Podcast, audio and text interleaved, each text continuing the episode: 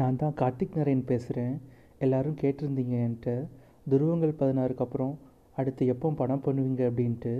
அதுக்காக தான் நான் உங்களுக்கு மாஃபியா மாறன்னு ரெண்டு படம் இறக்கியிருக்கேன். அதை பார்த்துட்டு சீக்கிரம் டெத் ஆகிடுங்க அதுக்கப்புறமா நீங்கள் தான் அடுத்த கிறிஸ்டோஃபர் நோலன்னு சொல்லியிருந்தீங்க. இல்லை அதெல்லாம் கண்டிப்பாக கிடையாது. இது மட்டும் கிறிஸ்டோஃபர் நோலனுக்கு தெரிஞ்சிச்சுன்னா அவரே உங்களை தூக்கி போட்டு மிதித்து கழுத்தை மாட்டிலே அடிச்சே கொண்டுருவார் ஸோ டெத் ஆகிடுவீங்க இனிமே அடுத்த கார்த்திக் நரேன் யாருன்னு நீங்கள் தேட ஆரம்பிங்க. ஸோ தேங்க்யூ நீங்கள் கேட்டுட்ருக்கிறது பாட் காசம் பை அஸ்ஃபர் அதாவது பழைய படத்துலலாம் விஷம் அப்படின்னு ஒரு பாட்டில் எழுதியிருப்பாங்க இல்லையா? அதை ஹீரோயினோ இல்லை ஹீரோயினோட அம்மாவோ அப்பாவோ குடிப்பாங்க. அவங்க விஷம் தான் குடிக்கிறாங்க அப்படின்ட்டு நம்ம பார்க்கணுங்கிறதுக்காக விஷம் அப்படின்னு அந்த பாட்டில் எழுதியிருப்பாங்க. அதே மாதிரி டிஸ்னி ப்ளஸ் ஹாட் ஸ்டாரில் ஏதாவது ஒரு படம் வருது அப்படின்னா ஒரு வாரத்துக்கு அந்த பக்கமே தலை விரித்து படுக்காதீங்க. ஐபிஎல் வருதுன்ட்டு கண்ட கருமாத்தெல்லாம் நம்ம சப்ஸ்கிரைப் பண்ணி வைக்க வேண்டியிருக்கு. Disney plus Hotstar package போட வேண்டியிருக்கு அப்படின்னு நீங்கள் நினச்சிங்கன்னா அதுதான் ரொம்ப தவறான விஷயம். ஏன்னா சமீப காலங்களில் டிஸ்னி ப்ளஸ் ஹாட் ஸ்டார் எடுத்த படங்களில் பார்த்துட்டிங்கன்னு வைங்களேன். அதாவது சோத்துக்கு தண்டமா பூமிக்கு பாரமாக பூமின்னு ஒரு படம். அதெல்லாம் போக ஆல்ரெடி விஜய் சேதுபதியோட கரியர் வந்து உயிருக்கு ஊசலாடிட்டு இருக்க நிலமையில ஐசியூவில் வச்சு மொத்தமாக ஊற்றி விட்ட படம் தான் நம்ம அனபல் சேதுபதி இப்படின்ட்டு டிஸ்னி ப்ளஸ் ஹாட் ஸ்டாருக்கு நிறையா ஹிஸ்ட்ரி இருக்குது இன்னும் நிறையா படங்கள் தோண்ட தோண்ட வந்துக்கிட்டே இருக்கும். ஸோ எல்லாமே டஸ்ட்பின் ட்ராஷ் பின் தான் வச்சுக்கோங்களேன். அதெல்லாம் தாண்டி அந்த டிஸ்க்ளைமர்லேயே போட்டுடலாம் வாட்சிங் Disney plus Hotstar movies is injurious to health mental health அதுக்கு தகுந்த மாதிரி படம் தான் மாறன். ஸோ அதாவது தனுஷ் ப்ரமோஷன் பண்ணாம போதே தெரிஞ்சிருக்கணும். படத்தோட நிலைமை எப்படி இருக்குது அப்படின்ட்டு தனுஷோட டெம்ப்ளேட்டை வச்சு போடுற மாதிரி இருந்துச்சு படம். சரி படத்தோட கதை என்ன அப்படின்னா ஒரு மூத்த பத்திரிகையாளராக வராரு தனுஷோட அப்பா ராம்கி. அவர் வந்து ஒரு பொலிட்டீஷியனை பற்றி ஒரு நியூஸ் போட்டுறாரு. அது ரொம்ப த்ரெட்டன் ஆயிடுது ராம்கிக்கு வந்து அதாவது தனுஷோட அம்மா நிறை மாத கர்ப்பிணியாக இருக்காங்க. குட்டி தனுஷாக ஒரு பையன் பண்ணியிருக்காப்புல அப்பப்போ இந்த வீட்டுக்கு இந்த சின்ன குடும்பத்துக்கு சின்ன குடும்பத்துக்கு வந்து வந்துட்டு போகிற மாதிரி ஒரு தாய்மாமன் அப்படிங்கிறதுல நம்ம ஆடுகளம் நரேன் பண்ணியிருக்காரு இவர் ஒரு மூத்த பத்திரிகையாளர் பொலிட்டீஷியனுக்கு ரொம்ப எதிராக நியூஸ்லாம் போடுறாரு. இதெல்லாம் போக நிறை மாத கர்ப்பிணியான அம்மா குட்டி தனுஷ் இதெல்லாம் பார்க்கும் போதே தெரியுது கண்டிப்பாக இவங்க எல்லாருமே செத்து போயிடுவாங்க அது எப்போ சாக போகிறாங்க அப்படிங்கிறது தான் மீதி கதை அப்படிங்கிற மாதிரி ரெண்டாயிரம் அப்படின்னு காட்டுறாங்க. டூ தௌசண்ட் ஆல்ரெடி நிறையா படங்களில் வந்து ரெண்டாயிரத்தி ஏழுன்னு போயிடுவாங்க இதை கொஞ்சம் அட்வான்ஸாக போய் ரெண்டாயிரம்னு போடுறாங்க. ரெண்டாயிரம்னா அதுக்கு ஏற்ற மாதிரி ஆர்ட் டிபார்ட்மெண்ட்லாம் வேலை செய்யணும் இல்லையா? அதுக்கு ஒரே ஒரு உதாரணமாக ஒரு பழைய ஸ்கூட்ரு சரி நம்ம எதுக்கு ஏதாவது ஒரு இன்ஸ்ட்ருமெண்ட்டில் ஏதாவது ஒரு இன்ஸ்ட்ருமெண்ட்டில் வச்சு நம்ம ஏன் ரெண்டாயிரம்னு காட்டணும் அப்படின்னு சொல்கிறதுக்காக நம்ம பழைய நடிகர் ராம்கியவே போட்டுடலாமே. புது விதமாக இருக்குமே. ரெண்டாயிரம் ஏன் ஆயிரத்தி தொள்ளாயிரத்தி தொண்ணூறுன்னு சொன்னால் கூட நம்பிடுவாங்க. அந்த மாதிரி ராம்கியை வந்து ஒரு மூத்த நடிகராக போட்டாங்க. அதாவது அவர் தனுஷுக்கு வந்து ஒரு அட்வைஸ் பண்ணுவார். அதாவது மகனே இந்த பாரு புத்திசாலியாக இருக்கிறத விட ரொம்ப சாமர்த்தியமாக இருக்கணும் அப்படின்னு சொல்லுவார். அதுக்கு அடுத்த சீன்லேயே ராம்கி மற்றும் அவரோட ஒய்ஃபு எல்லாத்தையும் போட்டு தருவாங்க சார் இதான் சார் உங்கள் சாமர்த்தியம்? அப்படின்னு தனுஷ் அந்த குட்டி தனுஷ் மனசுக்குள்ளே கேட்ட குரல் எங்கள் இங்கே அப்படியே எனக்கு அப்படியே மலைச்சாரல் மாதிரி அரிச்சிக்கிட்டு இருக்கு. சரி அப்பா போயாச்சு அம்மா போயாச்சு அந்த வயிற்றுக்குள்ளே இருந்த பாப்பா மட்டும் தனுஷ் கைக்கு வருது. இதெல்லாம் பார்த்துட்டு ஆடுகளம் நரேன் வந்து அழுகுறாரு அவர் ஏன் அழுகுறாருன்னா ஐயோ அப்பனும் போயிடுச்சு இந்த அம்மாவும் போயிடுச்சு இந்த ரெண்டு குழந்தைங்க நம்ம தான் பார்க்குறோன்னு அழுகுறாரா? இல்லை உண்மையிலே ஃபீல் பண்ணி அழுகுறாரா அப்படிங்கிறது தெரியல. சரி அதுக்கப்புறம் ஒரு இருபத்தெட்டு வருஷத்துக்கு அப்புறம் தனுஷை காட்டுறாங்க. தனுஷும் ஒரு ஒரு செலிப்ரிட்டி ரைட்டராக காமிக்கிறாங்க. அவர் ஏழு கம்பெனியில் அவர் ட்வீட்டு நியூஸ்லாம் போட்டு அவர் ஏழு கம்பெனி ரிஜெக்ட் ஆகி கடைசி எட்டாவது ஒரு கம்பெனியில் போய் சேர்றாரு. அதெல்லாம் காட்டிட்டு ஓப்பனிங் சீன் தனுஷை காட்டணும் அப்படின்ட்டு ஒரு ஒயின் ஷாப்பில் காட்டுறாங்க. அடித்து அப்படியே எடுப்புறாங்க தனுஷை. அந்த ஒவ்வொரு அடியும் தனுஷ் படங்கள்லாம் பார்த்து சார் என்னம்மா நடிக்கிறாரு? அப்படின்ட்டு தனுஷோட ஆக்டிங்க்கு ஒரு ஃபேனாக இருக்கிறவங்களுக்கு இந்த மாதிரி படத்தில் நீ நடிப்பியா? நடிப்பியான்னு அடித்த மாதிரி இருந்துச்சு.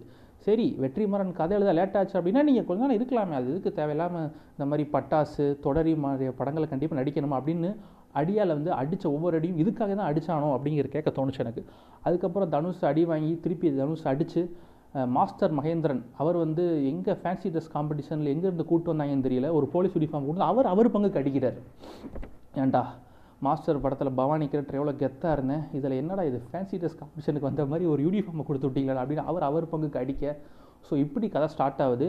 தனுஷும் அவர் அப்பா மாதிரி ஒரு பொலிட்டீஷியனுக்கு எதிராக ஒரு ஸ்கேமை வெளியே கொண்டு வராரு.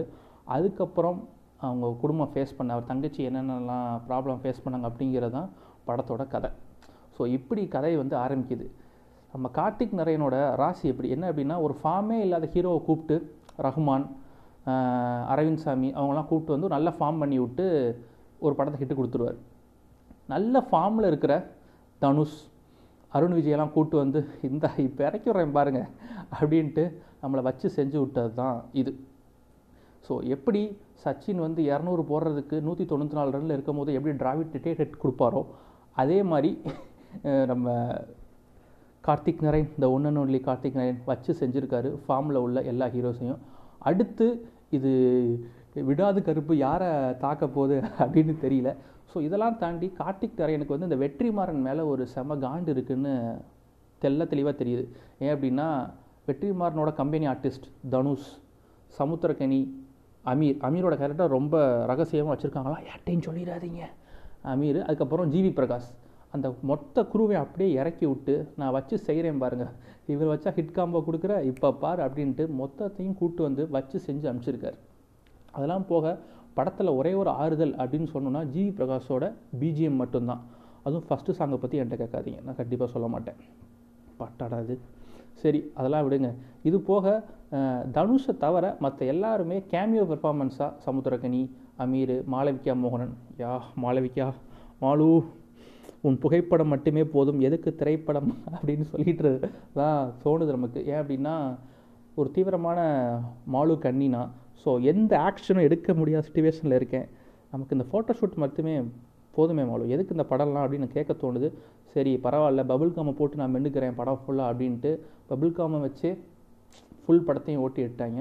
கடைசி செகண்ட் ஹாஃபில் எப்படி மாஸ்டரில் நம்ம ஜேடியை உசுப்பேத்தி விட்டு அடி வாங்கி விட்டு நாலஞ்சு கொலைகளுக்கு காரணமாக இருப்பாங்களோ அதே மாதிரி தனுஷோட மென்டல் ஹெல்த் ஆன்சைட்டி ப்ராப்ளம் எல்லாத்துக்குமே மாளவிகா மோகன் தான் முக்கியமான காரணம்னு அடித்து சொல்லிடலாம். ஏன்னா செகண்ட் ஹாஃபில் அதுக்கேற்ற மாதிரி ஒரு சீன் வச்சிடுறாரு நம்ம கார்த்திக் நரேன்.